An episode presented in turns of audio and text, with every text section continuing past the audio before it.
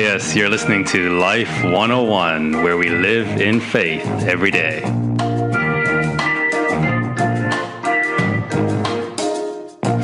This is Line Upon Line, where we study God's Word line by line. And I'm your host, Pastor Adrian.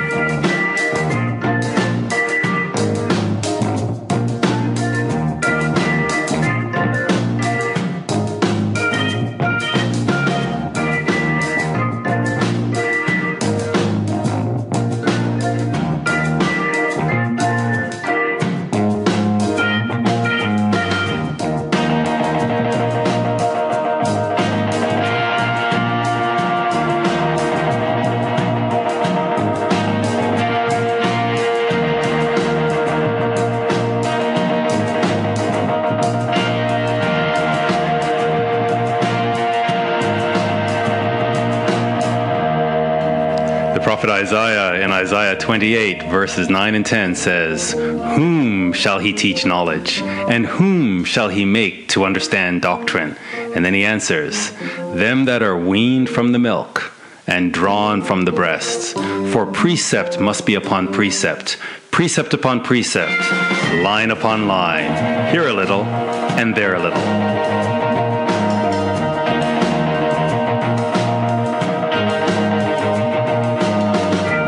If you're serious about your walk with God and you want to understand true doctrine, it's time to get your Bible and follow along as we study God's Word.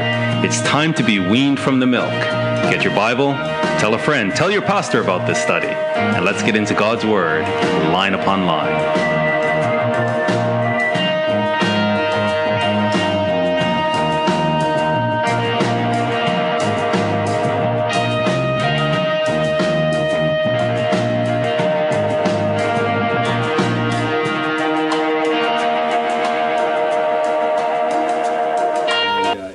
Just saw last week the triumph of Jesus Christ at his return and the crushing of this rebellion. In chapter 20, we're going to see the imprisonment of Satan and the triumph of the saints. Let's begin with a word of prayer. Our Heavenly Father, we come before you and just thank you so much, God, for the precious gift that you gave to Jesus Christ for him to give to us so that we could understand and foresee what is going to take place on this earth very soon. We thank you so much, Father, for your graciousness, for your kindness, for your mercy. We pray, Father, for more of your mercy this evening. We pray that you'll help us to better understand your word, and that in this depth of understanding, you will deepen our conviction, deepen our faith, uh, just deepen our love for you, for Christ, and for one another. We thank you, Lord, and we ask this in Jesus' holy name. Amen. So let's uh, get straight into the text, Revelation chapter 20. and it begins in verse 1, where John says that he saw an angel come down from heaven having the key of the bottomless pit and a great chain in his hand. So he's definitely uh, a being on a mission. He's got this key to the bottomless pit, which was opened earlier, and, and the demonic forces came out. But now he's going back to open it up, and, and this time he has a great chain in his hand uh, for a purpose, and it is to bind the devil. And many people believe that God is in a struggle uh, with the devil. Nowhere in the book of Revelation do we get the sense that God is in a struggle. God is on his throne, uh, there's peace in heaven, God is being glorified. Uh, Satan is most certainly in a struggle. Um, but when, when it's time now to bring Satan's misery to an end, his struggle to an end, God sends a mighty angel. And the angel takes care of the devil. Uh, there's no contest between God and the devil, as many assume. So the angel comes down with this uh, great chain in his hand, and he laid hold on the dragon, that old serpent. Uh, John writes that he's the old serpent, the ancient serpent, which is the devil and Saint Satan, and bound him a thousand years. So he's bound for a thousand years. Now this reference to the old serpent is going all the way back to Genesis chapter 3, the, the serpent that was in the Garden of Eden and that, that deceived our forefather and, and, and Eve. Oh, sorry, deceived Eve and, and, and uh, triumphed over our forefather. Uh, this is the ancient serpent that he is referring to. And so he bound him, uh, and it says in verse 3 cast him into the bottomless pit, and shut him up, and set a seal upon him that he should deceive the nations no more. And this is going all the way back now to uh, the first seal that we saw in Revelation 6 when this, this uh, white horse, this rider on a white horse, went out conquering and to conquer. And he was a deceiver. And so this deception, this blanket of deception, has been covering all the nations, and all the nations have gone mad. And they're all, they've all fully invested in this Babylonian system, whether they're kings or merchants, great mighty billionaires. Uh, they've all bought in to this this deception that has spread all over the world, and so there is this global collusion with the devil, and it's through deception. And now he, the devil, is bound up. Here we see in chapter twenty, so that he can deceive the nations no more. That that is what he does. He's the adversary, but he's the deceiver, and that what what the deceiver does is deceive. And so his whole existence is around deception. He says, "I will be like the Most High," and so he wants all the world to worship him. And he has been working through, as we've been reading through, this uh, political beast as well as this religious beast uh, to fool the world into worshiping him because he will be like the Most High. And so now this mighty angel binds him and imprisons him in this pit for a thousand years so that he can deceive the nations no more until the thousand years should be fulfilled.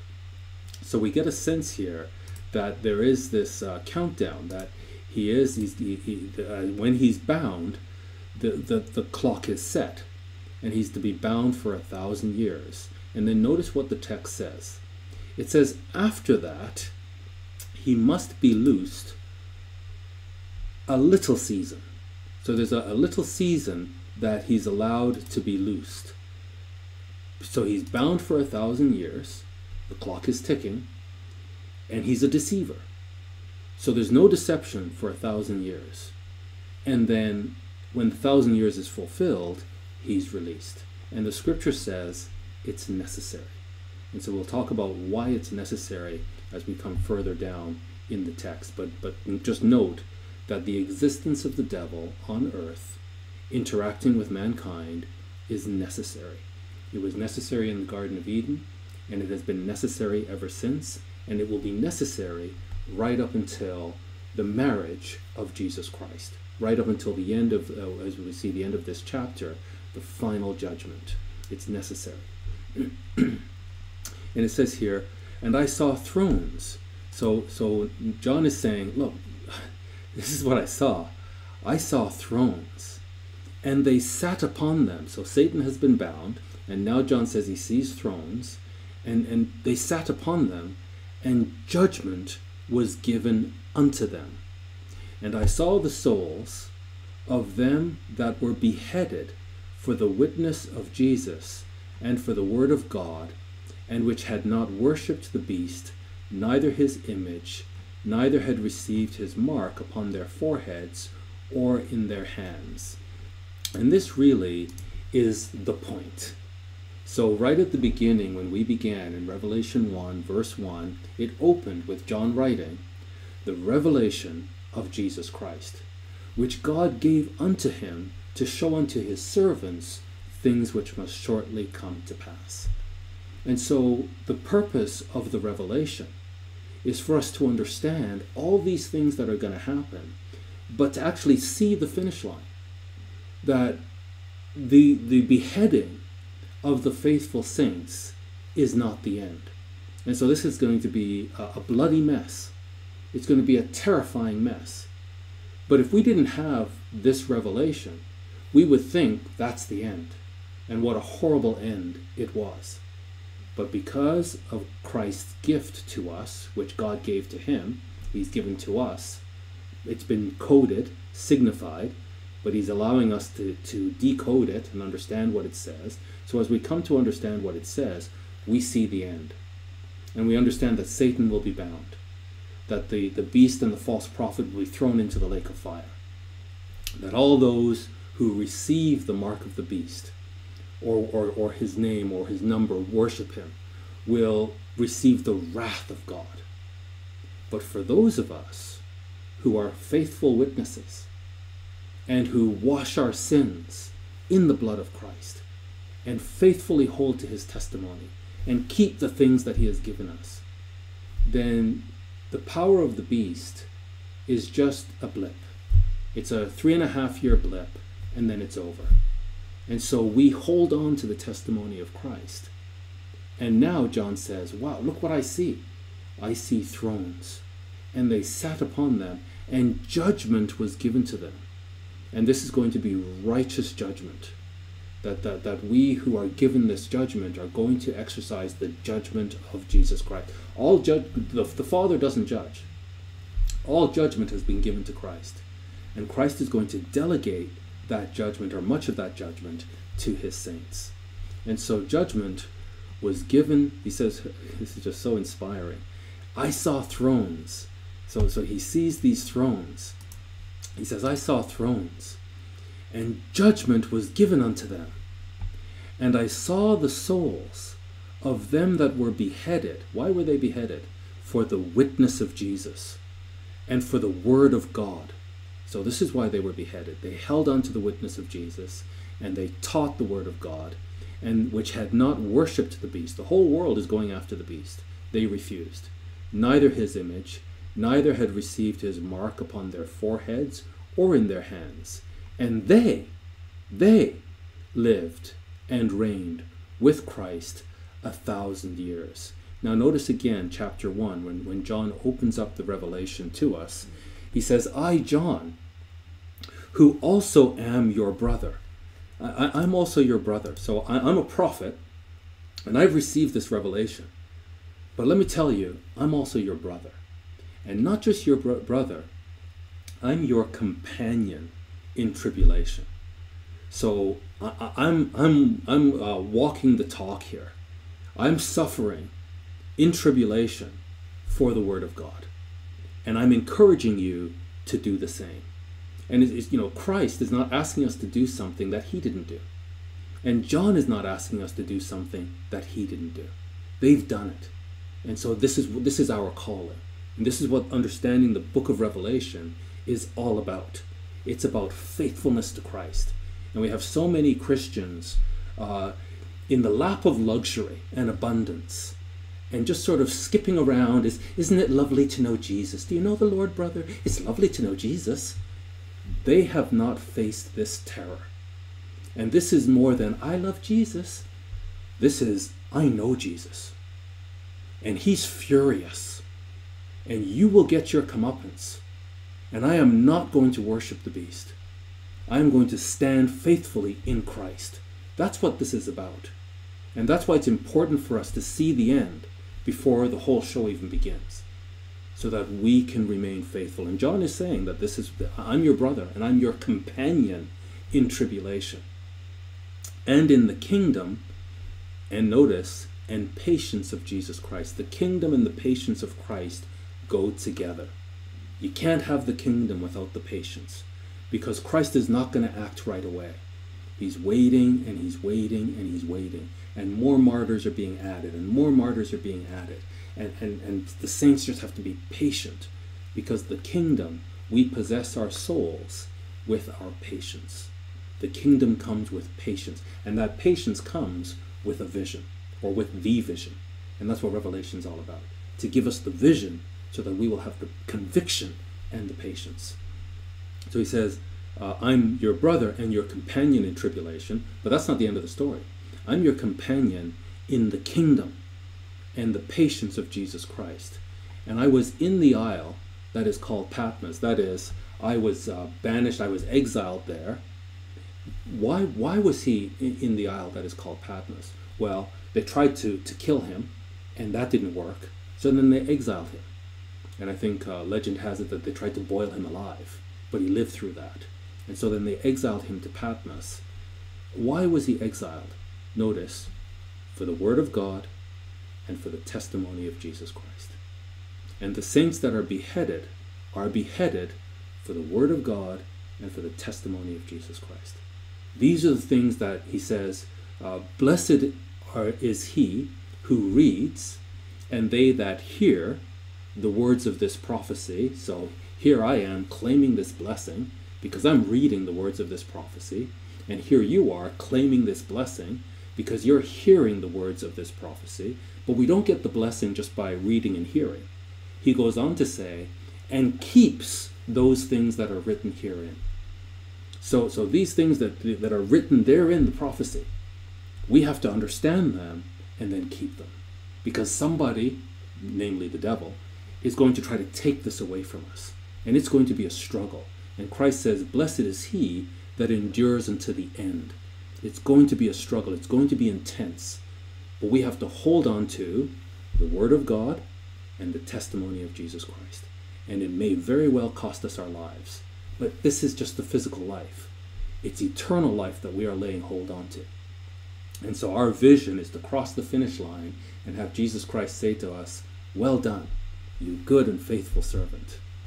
And so he's been exiled and he's suffering in tribulation because he's held on to the word of God and the testimony of Jesus Christ. And he's our companion in this. He's saying, Look, I've gone through this.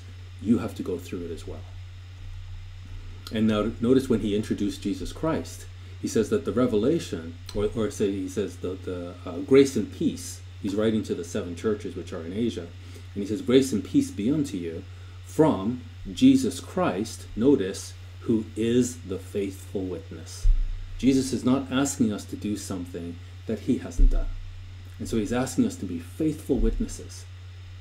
And just as he says to the apostles, you have to be faithful witnesses. And all of them were martyred. It, it, John, they tried to martyr him, but it failed, so he was exiled. All the martyr, all of the apostles suffered by bearing witness of Jesus Christ. This is not uh, an easy load that we're carrying to be Christians. It is a very heavy burden.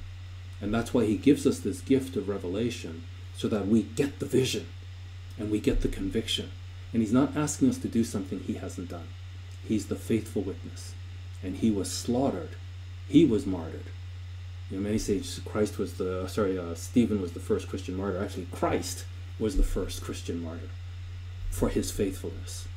But notice it doesn't end there. He was the faithful witness, but with that, he became the firstborn of the dead.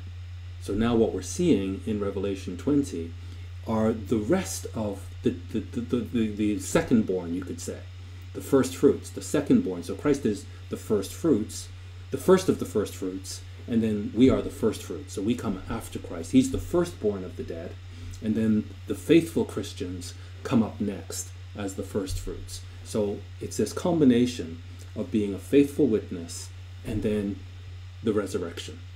Faithful witness, the resurrection. Christ was a faithful witness, the resurrection. John was a faithful witness, looking forward to the, the resurrection. Paul was a faithful witness, looked forward to the resurrection. All the faithful saints looking forward to the resurrection, including those that we saw in Revelation chapter 6, which we'll go now. He says, oh, sorry, let me just, no, I don't want to skip over this. So he's the faithful witness, He's the firstborn of the dead, and also he's the prince of the kings of the earth. So all the kingdoms of the world are going to be given to him. And then he's going to give these kingdoms to us, the saints. And so he is the true prince of the kings of the world. Satan wants to be this, but he's going to be chained and locked up. And Christ is the earth's rightful ruler. He's going to be a king over the kings, and he's going to give those kingdoms to his saints unto him that loved us and washed us from our sins in his own blood. And this is now, you know, here we are the evening before Passover, and this is what we're going to be celebrating at Passover that Christ has washed our sins away from us in his own blood. He did this for us. And this second Passover that we are looking forward to, so there was the original Passover and the original Exodus. Now there's this second Passover and the second Exodus which is going to be on a scale that's going to cause the first Exodus never not to be spoken of anymore. It's going to pale into insignificance compared to the second Exodus, which is coming, but it comes after the second Passover. And so we have to claim the blood of Christ so that the wrath of Christ passes over us. He is fiercely angry. He is fiercely angry. And, and what we see as we study Revelation is how angry Christ is. And this is why we have to study Revelation. Because if we study the Gospels, yes, there are moments of anger in the Gospels, but he came as the suffering servant in the Gospels, and he was a man on a mission. Mission accomplished. Now that the mission is accomplished, the Christ that's coming is fiercely angry. He is fiercely angry. And the, the same way that the Jews didn't recognize Christ because they were looking for this, this conquering king, and instead the suffering servant came. And they didn't recognize the suffering servant. Well, I think many of us Christians were so steeped into the Gospels that we're looking for the suffering servant, but it's a conquering king that's coming, and he is angry. And so we have to uh, get ourselves rid of any stains of the Babylonian system. Get rid of it. Wash these stains away in the blood of Christ and be pure before Him so that when He comes, His wrath passes over us. But this is what He's done for us. And He's asking us to, to, to be a Christian is to follow Jesus Christ. And so we saw in Revelation 6 that white robes were given unto the martyrs, every one of them. And it was said to them that they should rest yet for a little season until their fellow servants also and their brethren that should be killed as they were should be fulfilled. And so these saints, many of them were beheaded, uh, slaughtered, and they're told, "Be patient. You have achieved a great honor. You have you are going to rise first, and you are going to be given positions of great honor. But hold on, there are more saints that need to be added to this number." And symbolically, this is 144,000 saints that are going to be given tremendous honor because they stood up to the beast. They stood up to Satan in this last hour. And Christ, Christ is going to reward those of us who are so privileged to stand through this. And it's why it's so important for us to really understand the revelation because we have false teachers out there saying, if you're faithful, nothing will happen to you. Your skin will not be touched at all. And it's only the unfaithful that will suffer martyrdom. And as we read Revelation, it's actually quite the reverse. It is the faithful that get the opportunity to suffer martyrdom. And then Jesus Christ rewards them so profoundly. And that's what John is saying that he sees. And, and here in Luke, when Christ was on earth, he said, he said to him, uh, Well, you good servant, because you've been faithful in a very little, just very little, have you authority over 10 cities. So all the kingdoms of this world are going to become the kingdoms of Christ. And he then is going to give these kingdoms and these cities and this authority to his saints. And this is what we are, this is our focus, is to reign and rule with Christ, not just for a thousand years, but for eternity. He goes on here in Daniel 7, Daniel saw this vision. He said, I beheld till the thrones were cast down, and the ancients of Days did sit. So all of this Babylonian system gets thrown down when the ancients of Days then sits, whose garment was white as snow, and the hair of his head like pure wool.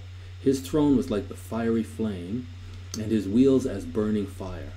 In verse 22, until the ancients of Days came, and judgment was given to the saints of the Most High. Our God speaks with one voice all the prophets have the same vision. And so John is now seeing that the judgment was given to the saints. Well, this is this is not new. Daniel saw this thousands of years ago. And he said he saw, he saw judgment was given to the saints. So this is real. This is real. We are going to exercise the judgment of God. And this again is why it's so important for us to wash our sins in the blood of Christ and get rid of the Babylonian system and, and Ishtar and, and Semiramis, the, the, the great whore, and all of these, um, this sinfulness, because we don't want to end up like the Corinthians. When the Corinthians dabbled in sin, when they compromised, when they accommodated sin, they became very sophisticated and believed themselves to be more righteous than God. And Paul came in and looked at the situation and just said, No, no, no, no, no. Why are you rejoicing in this? You should mourn you should mourn. And this person that's involved in this sinfulness should be taken away from you. You should de-leaven your congregation because you have to face Jesus Christ. And, and he's angry. And so get rid of all of this. De-leaven your, de-leaven your lives so that instead of facing the wrath of God, you can join the wrath of God. And, and he, can, he can trust you with his judgment. He can give his judgment to you and know that you will judge the way he did. You know, when King Saul was given judgment, he was told to uh, slaughter the king of Agag. And instead of slaughtering the king of Agag, he spared him because he thought, you know, if we're not successful in the future and we get captured, I, I hope that whatever we, I can kind of set a tradition here among kings that we don't slaughter each other. Samuel came along with the judgment of God and he slaughtered the king. He hacked him to pieces. And that was the judgment, the righteous judgment of God. And that's the judgment that we will render when we when we see eye to eye with Christ. And Christ knows that he can trust us and he can give us his judgment. And it's not going to be this sort of wild-eyed, you know, we're so wrathful that we just judge. No, it's going to be righteous judgment. We're going to look at the crime, we're going to look at the situation, and then we're going to look at the law book.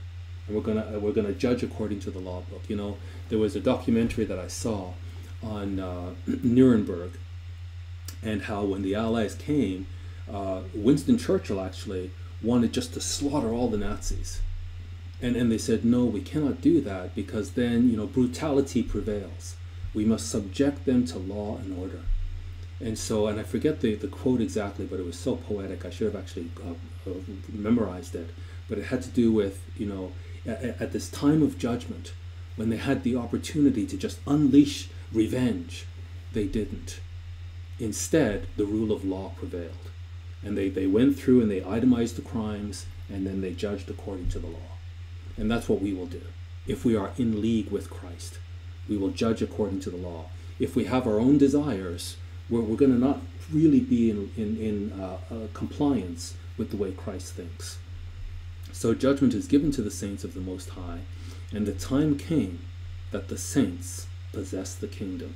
So John is just seeing in more detail, much more vivid detail, what the prophet Daniel saw. and he says here in Daniel 12, Many of them that sleep in the dust of the earth shall awake, some to everlasting life, and some to shame and everlasting contempt. So Daniel's making it clear to us that, you know what? Not everybody that goes to sleep rises to glory. Some rise to glory, but others because they compromised, because they went along with the beast power. When they rise, it's to everlasting contempt. So, this is again why we're given this vision ahead of time so that we're not going to be offended. All these things are going to happen to us and around us, and we're just going to hold the line because we have this vision of the future. Coming back to Revelation uh, chapter 20 and verse 4, he says, And I saw thrones, and they sat upon them, and judgment was given unto them. And I saw the souls of them that were beheaded for the witness of Jesus and for the word of God. So you would have thought that was the end, but it wasn't the end, because Christ has the keys to the grave. And which had not worshipped the beast nor his image, nor has received his mark on their foreheads or in their hands, they lived and reigned with Christ a thousand years. But the rest of the dead lived not again until the thousand years were finished. This is the first resurrection. So, this is really important for us to understand now that John is telling us that there is a first resurrection. And it is so superior, so much superior to the second resurrection. And you know, I, I hear sometimes through my life in, in, in Christ that I hear brethren sometimes say, oh, they'll come up in the second resurrection. Oh, yeah, you know, they don't really accept Christ now, but they'll come up in the second resurrection. And they say it in such a way as if to say, coming up in the second resurrection is okay. You know what? They, they, they're not really called now, or they're not accepting their calling now. They'll come up in the second resurrection. Everything's, everything's okay. Second resurrection, everything's fine. The first resurrection is the better resurrection. And everything is not fine with the second resurrection. To, to any extent possible, we are praying that people accept their calling of Christ uh, from God to Christ now.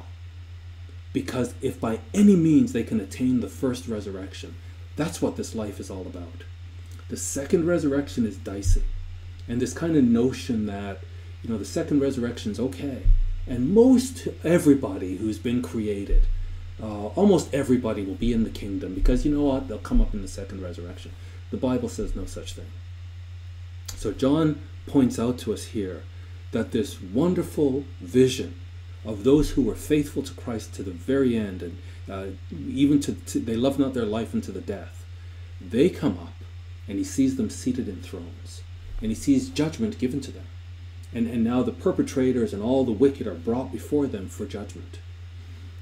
That's what he says and he says this is the first resurrection.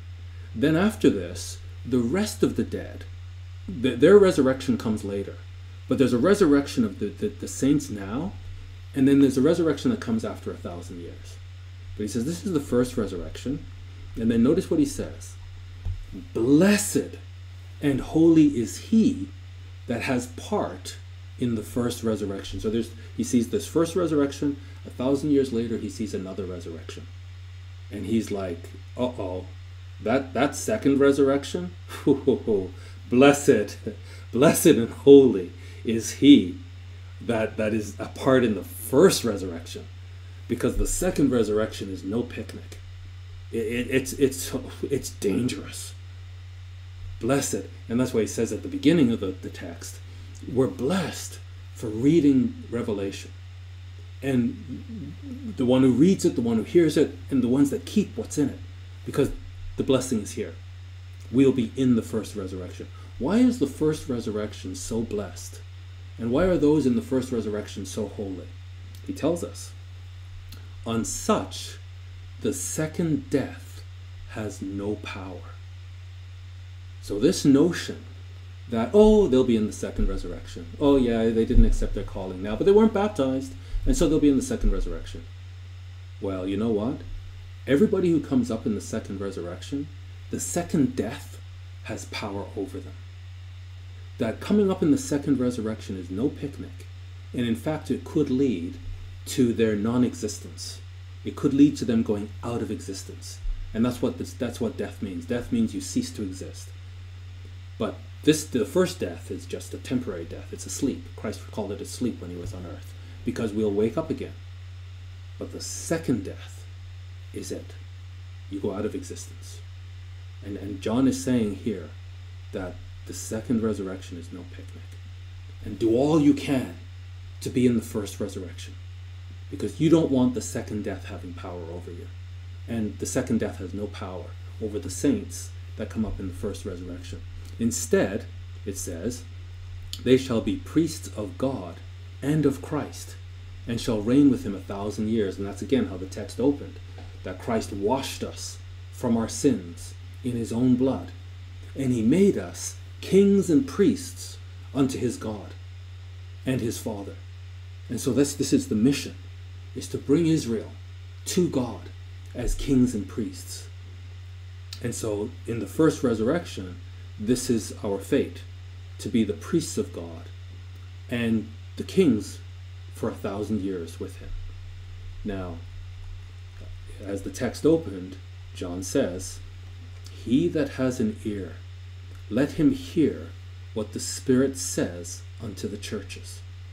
So we have to listen to what the Spirit says to the churches. He that overcomes shall not be hurt of the second death. So the second death has a lot of power, and it is, it is terrifying. But to come up in the first resurrection, we don't ever have to worry about the second death. It has no power over us. And so this is the message to the churches get your act together. Get your act together. De-leaven your church. De-leaven your congregation. Fix what's wrong so that all the saints in your congregation can come into the first resurrection. That's the love of God. And we will not be hurt by the second death. Now, Isaiah speaks about these resurrections. He says in Isaiah 26 and verse 19, The dead men shall live. Isaiah saw these. All these people who are dying, they're going to live together with my dead body shall they arise. So Isaiah knew that he would be resurrected. And he's saying the dead, the, the, all these people that we see that have been slaughtered, they're going to rise with me. Awake and sing, you that dwell in the dust. So that he could clearly see this resurrection. Awake and sing, you that dwell in the dust. And that's exactly what the saints, we, we read that John saw this. The 144,000 are like this choir praising Jesus Christ the Lamb for what he has accomplished. Awake and sing, you that dwell in the dust, for your dew is as the dew of herbs, and the earth shall cast out the dead. So when Christ returns in triumph, the earth will just cast out the dead. The saints are just going to rise from their graves, from our graves, and meet Christ in the air. That's what Isaiah saw. This is the first resurrection. But notice Isaiah saw something else as well. In verse 14, he says, They are dead. They shall not live. They are deceased. They shall not rise. So there's a second death that it's not sleep, it's, it's going out of existence. So these dead shall not rise. Therefore have you visited and destroyed them and made all their memory perish. So Daniel saw it. Some will rise to, to glory, some will rise to everlasting shame and contempt. And then they'll just be thrown into the uh, lake of fire, and that's it for them. But, but uh, um, so Daniel saw both, Isaiah saw both as well. Now, this becoming kings and priests, all the way back to the Torah. It is the very mission from the beginning. When what Christ promised to Abraham that he would work through Israel, through this nation, and this nation, he says, you shall be unto me a kingdom of priests. A kingdom of priests. King priests. It's going to be a ruling priesthood and a holy nation. And it's going to rule over the whole earth with Christ. And all nations are going to come to Christ through this nation of kings and priests. These are the words which you shall speak unto the children of Israel. Israel will be the nation that God will rule through. And all Christians are grafted into Israel. God only has this, this, this covenant relationship with Israel, with nobody else. God does not have a relationship with Gentiles. Gentiles have to convert and become into the nation, uh, be converted into the nation of Israel for God to have a relationship with Israel, well, with anybody. And, so, and it is this nation of Israel that God will marry and that will rule over the whole earth and bring people to Christ. Back to Revelation. Now, he says, When the thousand years were expired, Satan shall be loosed out of prison. And I just want to take a, a moment to talk about this for a moment. And, and, you know, this, this book is for the saints. Um, and so you know, we may have some people listening to this who are not uh, baptized into Christ. Uh, you know, you should really pursue the baptism of Christ because this book is something that God has given to Christ for Christ to give to the saints. So I'm, speaking to here uh, an educated audience about the holy days. If you don't know about the holy days, go to cgi.org. Uh, in the search bar, just type holy days, God's holy days, and you'll get a lot of educational material there. But we know there are spring holy days and there are fall holy days. Chapter 19 where we were last week, the triumphant return of Jesus Christ, that is part of the fall holy day plan. And it is pictured and signified by the Feast of Trumpets. That's the announcement of Christ's triumphant return. Then we saw this binding of the devil, which is pictured by the Day of Atonement. And you can compare uh, Revelation 20, verse 4, or verses uh, 1 to 4, with Leviticus 16 where we see the binding of the Azazel. Then we see the reigning of the saints for a thousand years, pictured by the Feast of Tabernacles and then the last great day. What I want to call your attention to here is that Satan is bound for a thousand years, and that is pictured by the Day of Atonement. So he is bound for a thousand atonements. The saints rule for a thousand years. But the rule of the saints doesn't begin until uh, trumpet, uh, tabernacles, which is five days after atonement. So there's this gap between atonement and tabernacles. There's a gap between the binding of Satan and the installment of the saints as king priests. And that gap is important. this is why the second resurrection is so dangerous. Because after a thousand atonements, Satan is released out of his prison. But the thousand tabernacles have not yet concluded. And so there's this period of time that Satan has before the second resurrection. So Satan is loosed out of his prison. And notice that he was bound here for a thousand years. So that's a thousand atonements. And as soon as he's released, what does he do? He goes out to deceive the nations. That is his target. As soon as he's released, he says in verse says in verse 8, and he shall go out to deceive the nations. That is who he is. That is what he is. He's a deceiver. And so, as soon as he's released, first order of business, he's been there bound a thousand years. He's just been waiting for this moment because he knows he's going to be released. As soon as he's released on that thousandth atonement, he's released. He goes out immediately to deceive the nations, which are in the four quarters of the earth. And, and that's important for us to note as well, is that when Christ returns and he crushes his enemies in, in, Ar- in Armageddon, he doesn't crush the whole world people live. The, the armies are crushed and destroyed, but the people of the nations are still there in those nations. And they are they then go into the millennial rule of Christ. And, and the earth is repopulated from the people of these nations.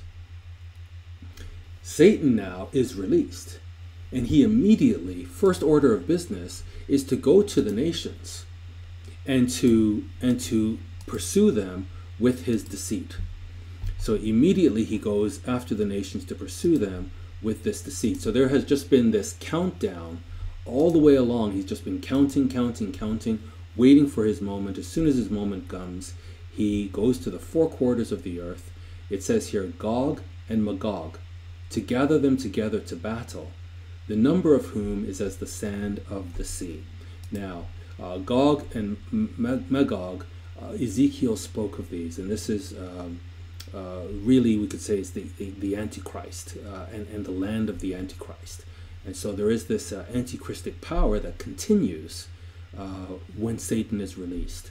And what I want to call your attention here is this deception. When he goes out to deceive the world, uh, John says the number of those who go along with him is as the sand of the sea. So, so God promised to Abraham that he would have descendants like the sand of the sea. Satan wants the same thing.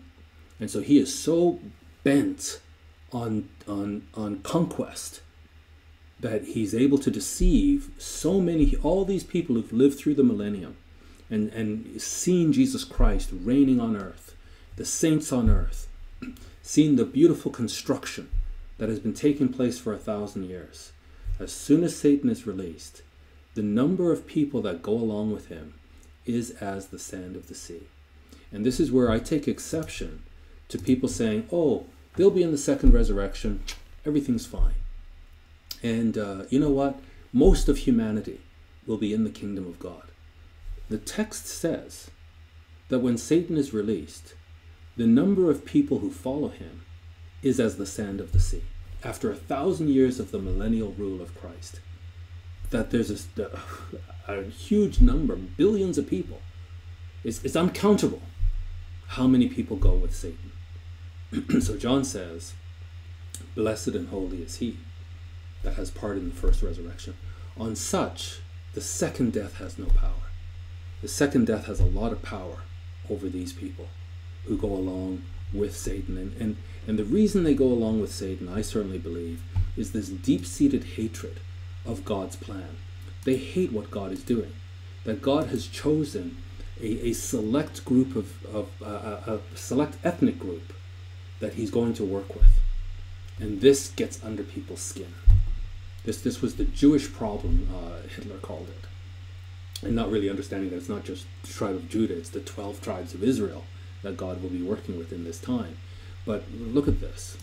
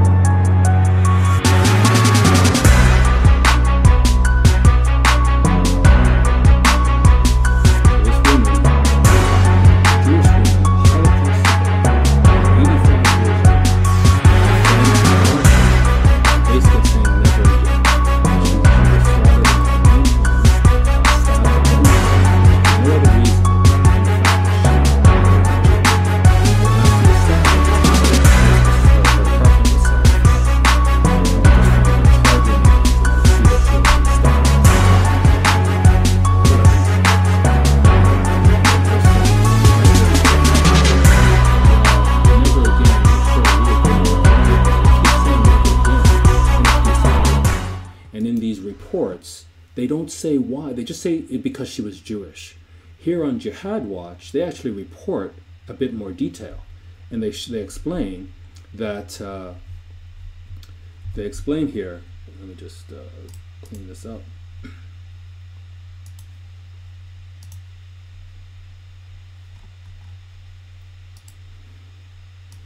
They were able to explain here to us that she was stabbed to death 11 times by a Muslim neighbor that she knew well. The granddaughter of the victim, uh, Noa Goldfarb, wrote on Facebook 20 years ago, I left Paris knowing that neither my future nor the, that of the Jewish people is to be found there. But who would have thought that I was leaving my relatives where terrorism and cruelty would lead to such a tragedy? Grandmother was stabbed to death 11 times by a Muslim neighbor she knew well, who made sure to set fire to her home and left us not even one object, a letter, a photograph, to remember her by. All we have are our tears and each other. The two men arrested for killing an 85 year old French Jewish Holocaust survivor are expected to be charged with the equivalent of a hate crime. Prosecutors want the Muslim suspects to be charged with murder with an additional penalty for killing because of the victim's religion. 85 year old Mireille Knoll was found stabbed to death and So in burned this news in her Paris apartment. uh, Investigators say one of the killers had a years long happened to this- close this- relationship this, with uh, Knoll, and the two met together. 85 together year old Holocaust survivor. And uh, unfortunately, um, sorry, let me just uh, fix hours this. before the murder, in fact. The uh, odd 24 News after French team surviving the spoke with the victim's son about his old, outrage and his thoughts on the suspect's as a background. Jewish woman is what caused this. Listen, everyone thinks that this was And premeditated. Here, you'll see that um, the Jews are now realizing it might be time for them to leave Europe. Uh, there is so much anti Semitism now in Europe against the Jews where they've made their homes that they're all saying, you know what, let's go to Israel. Let's all, let's all migrate back to Israel. And we know from the prophecy that armies are going to surround Jerusalem. That, that when all the Jews are there, it's like the hatred is just so deep that like let's let's just get rid of them once and for all and solve this Jewish problem. Well, the problem is not Jewish. Uh, the problem the problem is Jesus Christ. It's not that they hate the Jews; it's that they hate what Jesus Christ has done. They hate the fact that God has selected an ethnic group, and that it's not them. And so this is a problem. And and so right before Christ returns, that this hatred for this ethnic group that God has selected, it boils over. And they they just go at it and just want to destroy these people. Then Christ returns and he rules these nations with an iron rod. That there's no tolerance for nonsense. And so the whole and, in fact if, if they do not come to Jerusalem, if you read Zechariah 14, if they do not come to Jerusalem on the feast days, and observe the Feast of Tabernacles with this kingdom of priests, then they'll have no rain. They'll be cursed. They will suffer. And so this is the iron rod that is symbolized by in, in the book of Revelation. Christ is not tolerating any nonsense. And so the whole world is in compliance to Christ. But what, what we see here is deep in the heart, there is still this resentment that God has chosen a specific people. And Isaiah says that uh, Israel will milk the breast of kings, that all these nations are going to come with their offerings to Israel. And so, deep down inside, even though they've been alive for a thousand years, they've, they've lived with Christ, they've seen the beauty and the, the graciousness of Christ, this bitter resentment is still deep down inside. And when Satan is released, he's able to tap into that human vanity that says, Why them? Why not you? You should be the ones. And so this anti Christic uh, sentiment rises once again. And so, uh, continue where we left off then, this, this Gog and Magog, um, Ezekiel uh, saw this in Ezekiel 38, and a lot of people are trying to figure out who's Gog and Magog, and, and they place this battle before Christ's return. But Revelation tells us it comes after the millennium. And we know this if we were to read Ezekiel, because in Ezekiel 37, is the vision that Ezekiel had of the valley of dry bones, and that all Israel and Judah, all these bones were resurrected and, and came back to life. That, that's the second resurrection. Ezekiel 37 is the second resurrection, and Israel will be resurrected and put in pride of place. They will be part of this kingdom of priests, and all the other nations are going to have to come and serve them according to the word of God. And then Ezekiel 37 now rolls into Ezekiel 38 with the prophecy of Gog and Magog, and that matches perfectly with what we see in Revelation 20.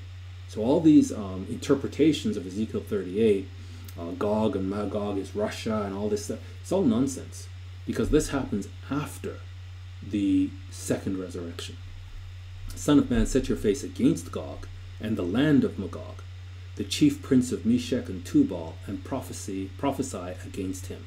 So it's this antichristic force that is going to come up based on the deception of the devil. He's released for a thousand years. So again, he has a, he has a five year head a five day head start at the end of the uh, thousandth atonement before the end of the thousandth tabernacles and and then the resurrection, the second resurrection.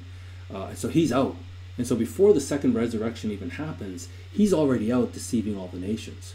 And so now when the, the people come up in the second resurrection, it's not that they come up into the millennium and everything's just so wonderful.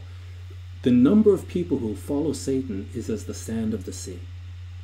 And now these people come up in the second resurrection, and just as it is today, we Christians have to make a choice and, and, and many times we're ostracized, many times we're persecuted, we suffer for this choice, but we make this choice to resist the devil and to follow Christ.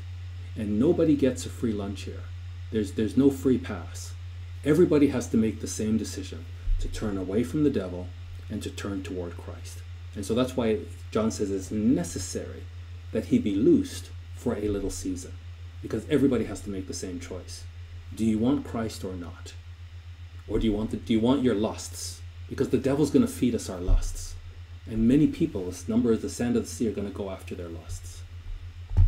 The sort of human vanity, what, what, what they want to believe about themselves, despite the, the love that, that Christ wants to bestow upon mankind. Now, here it says, continue in verse 9, Revelation 20, and they went up on the breadth of the earth. This is amazing. This is the power of the devil. After a thousand years of the millennial rule of Christ, they went up on the breadth of the earth and compassed the camp of the saints about. So before Christ returns, Jerusalem is surrounded by armies. The hatred for this ethnic group is so intense that Jerusalem is surrounded by armies and they just want to destroy these people. And if, if Christ did not cut these days short, no flesh would be saved alive. But for the elect's sake, that is Israel, in, in this case Judah, uh, for the elect's sake, Christ cuts the, this time short so that he can fulfill the promises that he has made to Abraham through to, to this ethnic group or through this ethnic group. He cuts it short. Now, a thousand years later, it's the same hatred. And so these the same hatred, it's the same devil, it's the same lust of the people, it's the same resentment that God has chosen an ethnic, ethnic people they come and they surround the camp of the saints about and the beloved city. And notice what happens now. Fire comes down from heaven. So God, God is just going to deal with this uh, once and for all. So he says here, uh, they, they surround the camp of the saints and the, the, the Jerusalem, and fire came down from God out of heaven and devoured them. This is the second death, and it's the number of them is as the sand of the sea. Um, now, notice here in Isaiah, Isaiah prophesied that God will destroy in this mountain the face of the covering cast over all people, and the veil that is spread over all nations. So when Christ returns, the deception of the devil is lifted. And people finally see what God's plan was all along. They're educated, they know all about Adam and Eve and, and Abraham and, and Israel and everyone's educated, the veil is now lifted. But when Satan is released, even though these people know the truth, because of the lust and the resentment, they turn to the devil. And now they're, they're, they are just dealt with once and for all. Ezekiel says that he will same uh, prophesy again. This is why we have to match Ezekiel with Revelation. That the timing is the same. This Gog and Magog is after the second resurrection. I will send a fire on Magog, and among them that dwell carelessly in the isles, and they shall know that I am the Lord. So God is going to deal with it once and for all. Now, this fire from heaven is an echo of the story with Elijah. Elijah answered, and you'll recall, uh, I'm sure many of you remember that uh, the king wanted uh, Elijah arrested, and so these, these envoys went out from the king to arrest Elijah. And Elijah answered and said unto them, If I be a man of God, let fire come down from heaven and consume you and your fifty. And fire came down from heaven and consumed him and his fifty. And this went on several times until finally somebody went and just said, Please, Elijah, can you come down and, and acknowledge that he was the man of God? And so we are dealing with God here, and we're dealing with the people of God. And, and that's why we have to have this vision, because the beast will not be successful, neither will Gog be successful after the millennium, because we're dealing with the true and the living God. Not nonsense, not fanciful nonsense that we just make up and put in a book. But all the prophets saw and spoke the same thing. From Deuteronomy here it says, For the Lord your God walks in the midst of your camp to deliver you. So this is right from the Torah and to give up your enemies before you. Therefore shall your camp be holy, that he see no unclean thing in you, and turn away from you. So the camp of the saints is protected. And these people come from all over the earth to destroy Jerusalem, and fire just consumes them, because this is the holy camp of God. Continuing Revelation. Now, now that they're dealt with, so that's the final blow of the devil. And now all humanity has made their decision. We've all been faced with the tree of life, which is Christ, or the tree of the knowledge of good and evil, which is the devil. And all of us, from Adam right down to the very last human being, we've all made our choice. And now Satan's purpose is no longer it's fulfilled. He's no longer useful.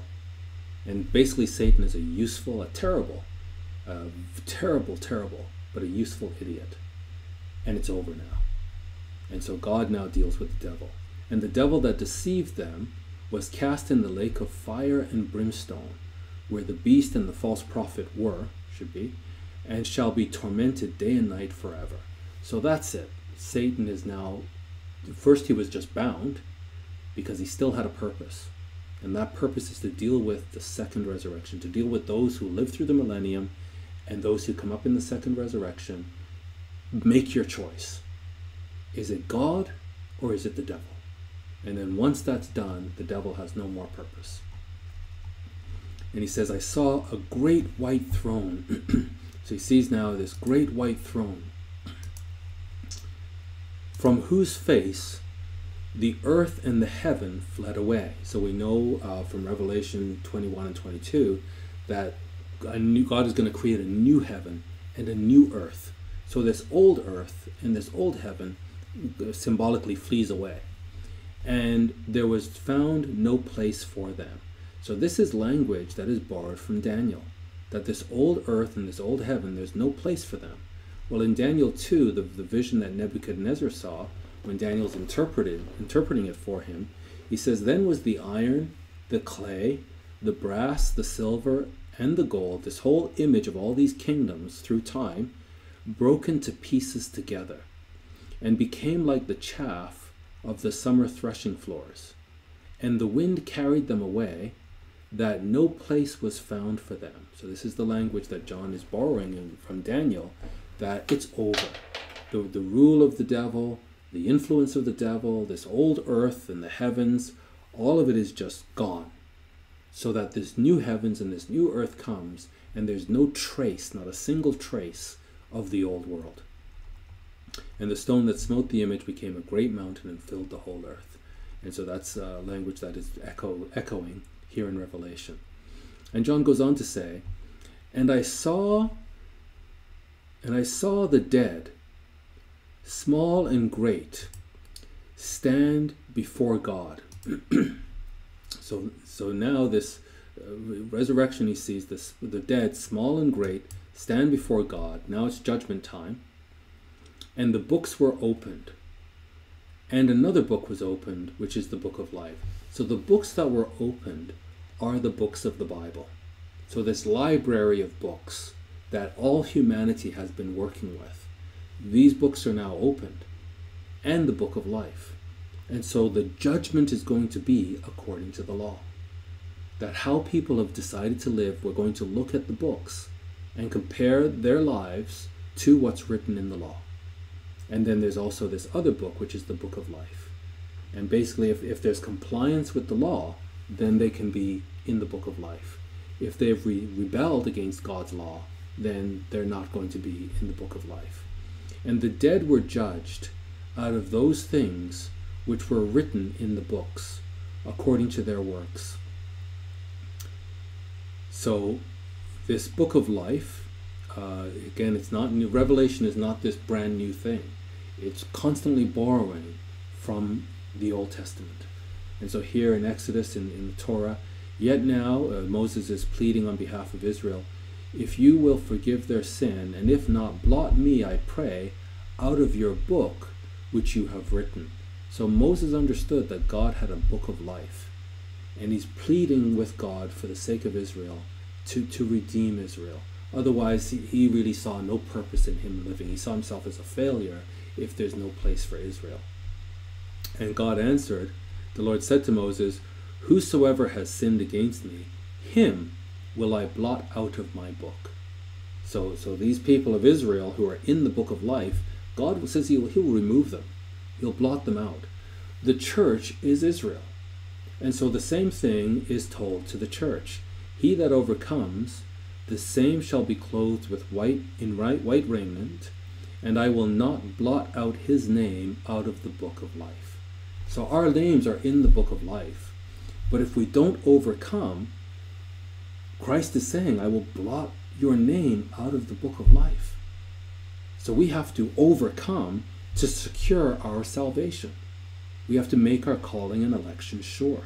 Our names are in the book of life, but Christ is saying he personally will etch the name out if we do not overcome. But I will instead, if we do overcome, he'll ensure that we stay in the book of life and will confess our name before his Father and before the angels. And so this is the question of life. That does the second death have power over us? And that's what that means. Being etched out of the book of life means the second death has prevailed over our lives. And that's why we must do all we can to keep those things that are written here in Revelation and to be blessed to be part of the first resurrection. Because the second death has no power over us. Uh, here in Daniel 12, again speaking of this book of life, that Daniel saw Michael stand up, the great prince which stands up for the children of Israel. And there shall be a time of trouble such as was, never was since there was a nation until that time. And at that time your people shall be delivered. So Israel will be delivered, every one that shall be found written in the book. So this again, Revelation is not making up some new thing. It's it's the same God that speaks from Genesis to Revelation. And so God has this book, this book of life, and names are in it. And some names are being removed right up to the end.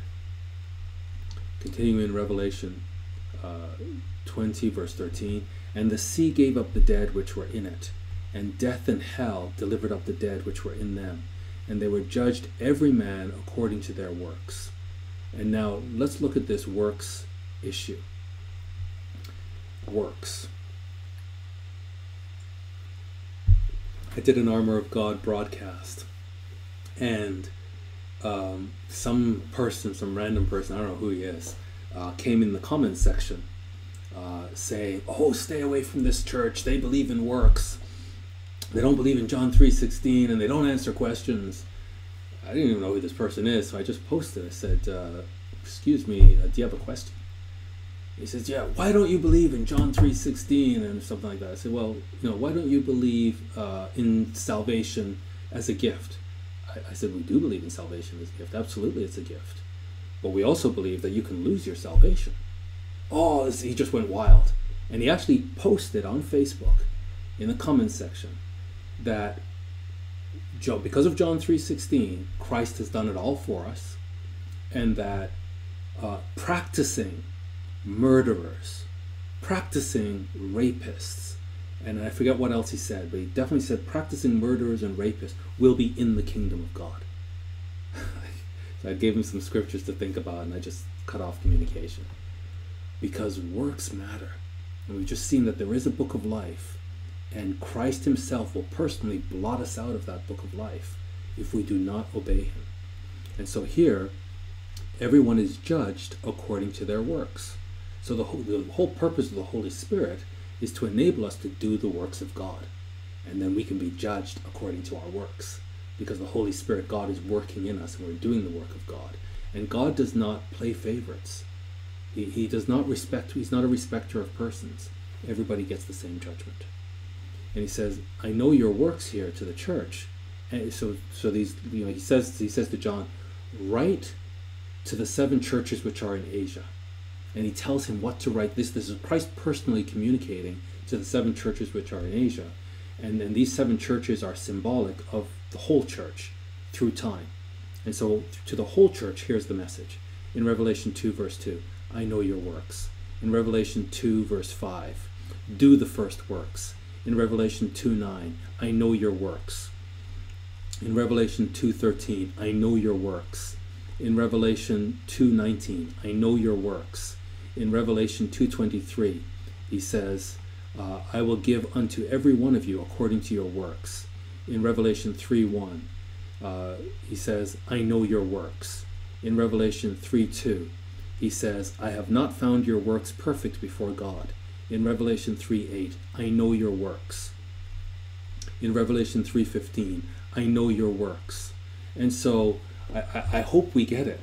The, the communication to the church is clean up your act and get busy and do the works of God and don't do the works of the devil. Because I'm coming to judge and I will judge you according to your works.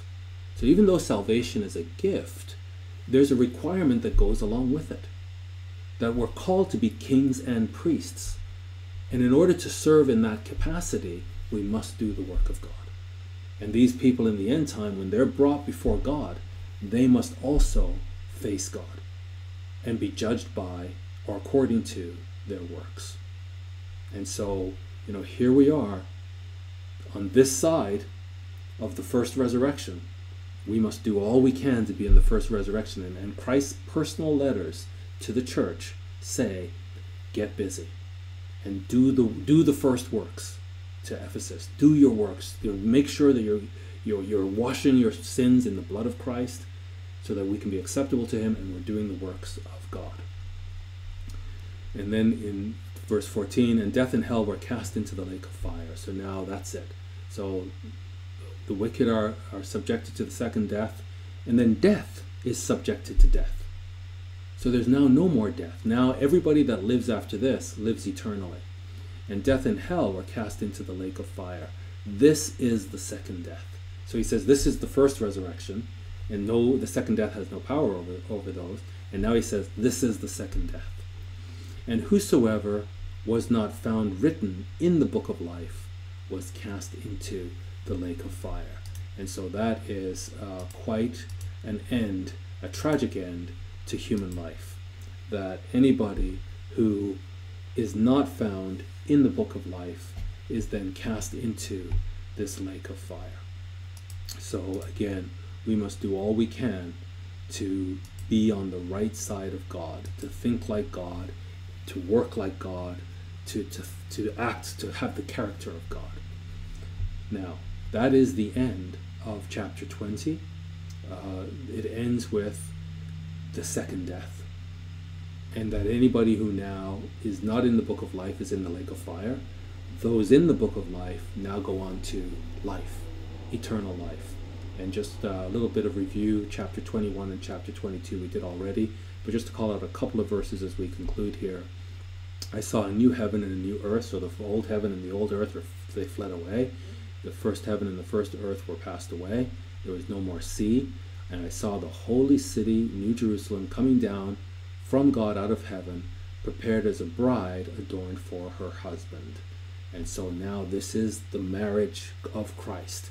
And this is what everything has been moving toward. And uh, this bride is now ready for her husband.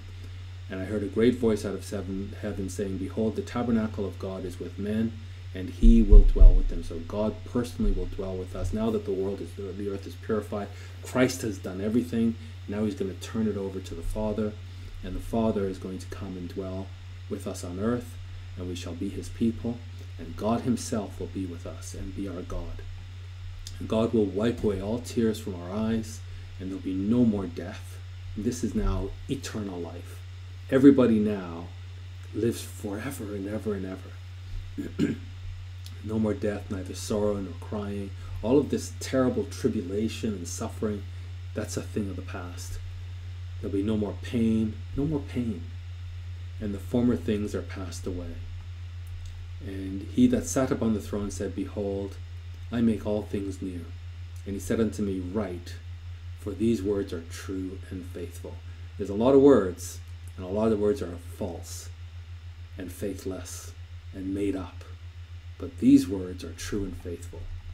And he said unto me, It is done. I am Alpha and Omega. So Christ, again, the holy days, he is the beginning, the Passover, and the last great day. He's the end. And all this has all been about Christ and what Christ is doing for mankind, and mankind marrying Christ. He's the beginning and the end. I will give unto him that is athirst of the fountain of water of life freely. He that overcomes shall inherit all things, and I will be his God, and he shall be my son. And he's jumping ahead now to chapter 22. He said unto me, These sayings are faithful and true. Again, it's repeated. We can really hold on to these sayings. And I think as we've gone through this book of Revelation, we've just seen how tightly integrated it is with the whole Word of God.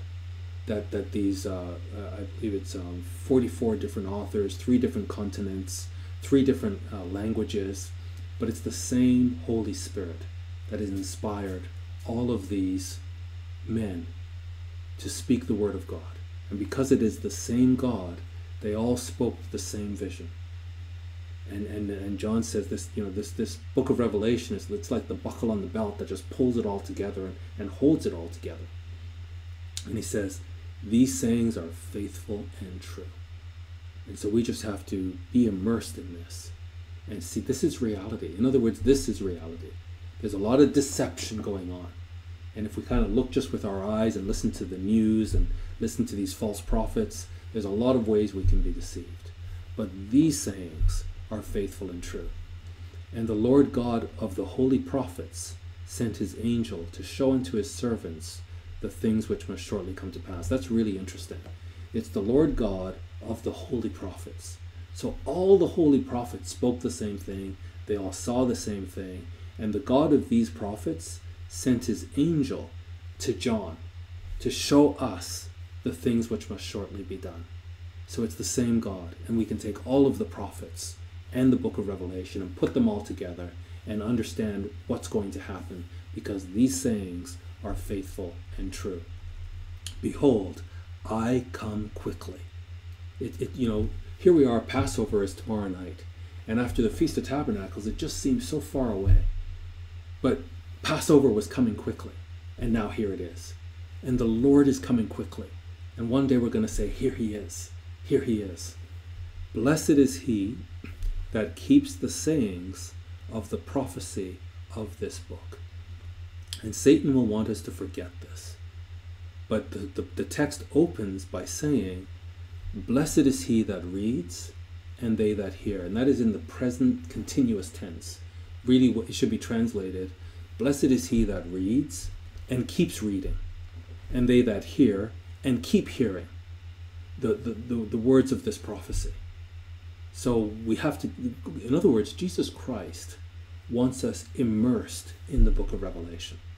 We should be immersed in the book of Revelation. And because it's the same God of all the holy prophets, any other book that we study can be tied back in to the book of Revelation.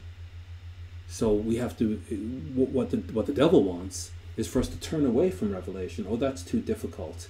It's too strange, and uh, why why bother? That's what the devil wants. What Christ wants is that we're in the book of Revelation, and we we never we we we got in detail, and anything that happens, we're like, yeah, that's that's in the book, isn't that? I think that's in chapter thirteen. That's how God wants us to think.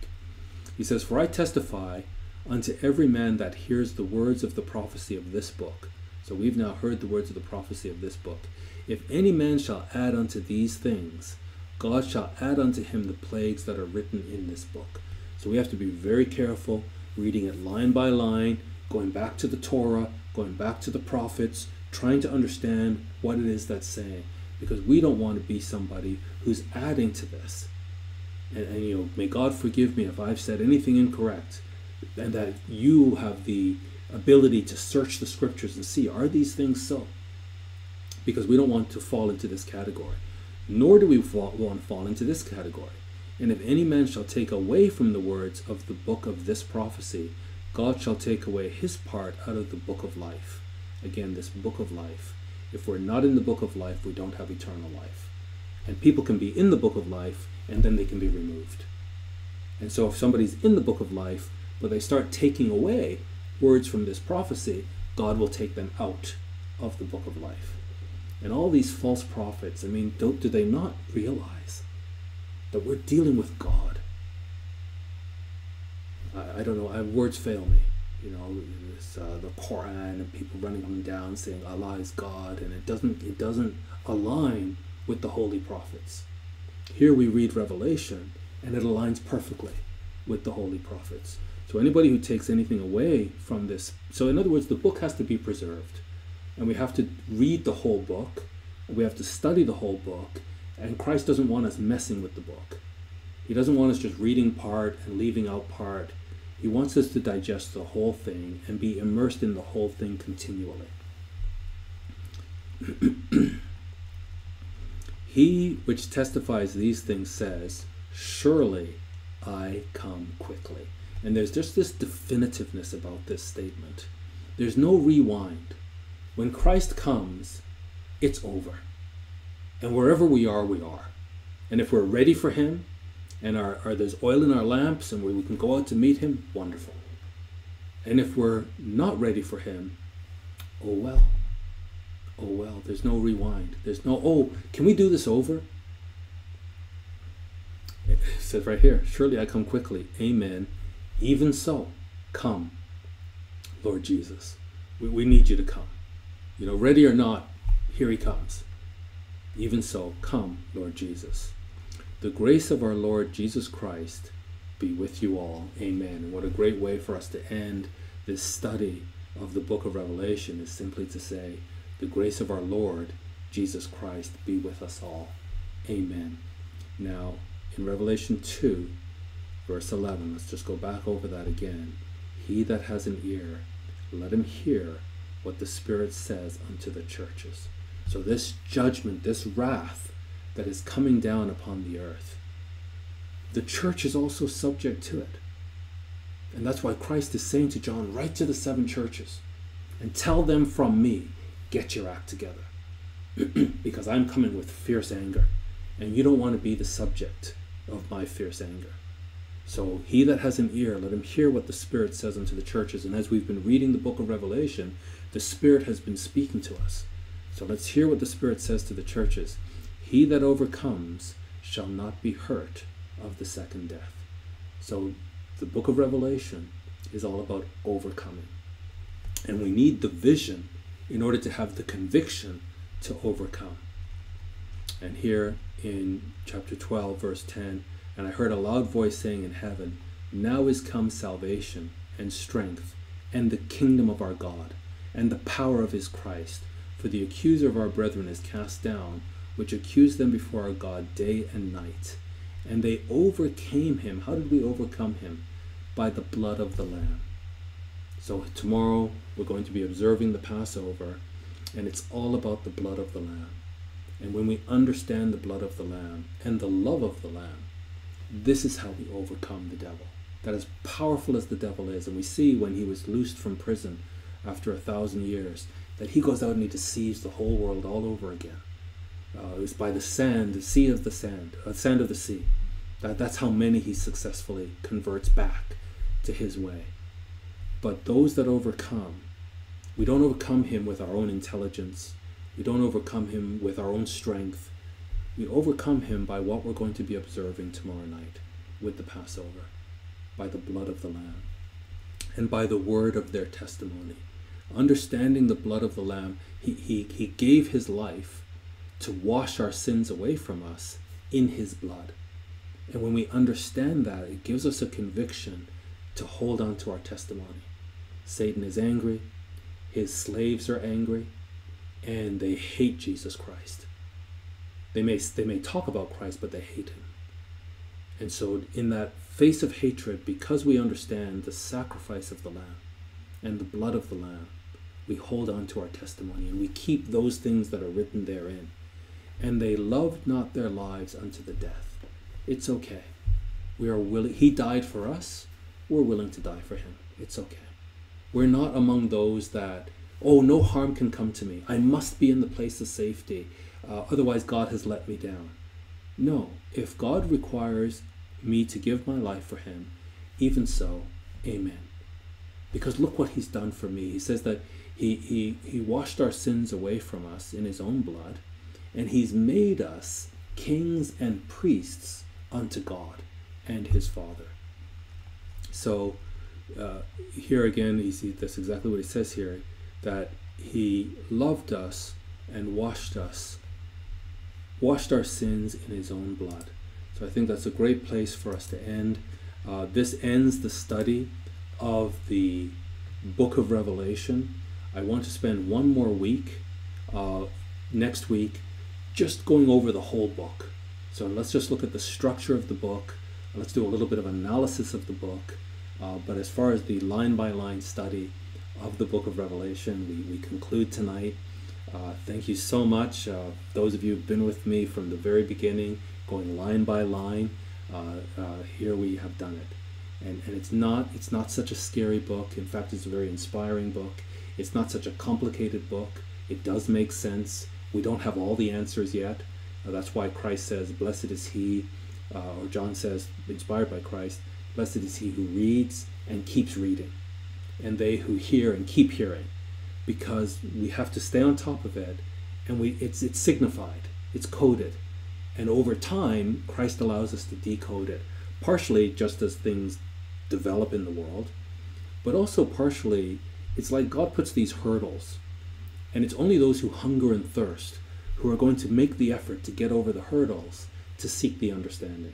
It's kind of this apocalyptic lit- literature turns away the lazy and it turns away those who are not serious but those of us who are serious, we're going to struggle with it.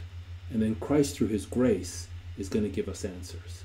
And then as time unfolds and, and, and things begin to happen around us, prophecies will, will begin to make sense to us. So let's not end it here. We'll come back next week. We'll do a summary and an analysis of the book. And then let's not end it there either. Let's keep studying this. But notice this He loves us and He's washed us from our sins in His own blood. And with that, I'll say have a wonderful and most meaningful Passover service tomorrow night. Have a wonderful feast of unleavened bread. God bless you, and we look forward to having another study next week as we summarize and analyze the book of Revelation.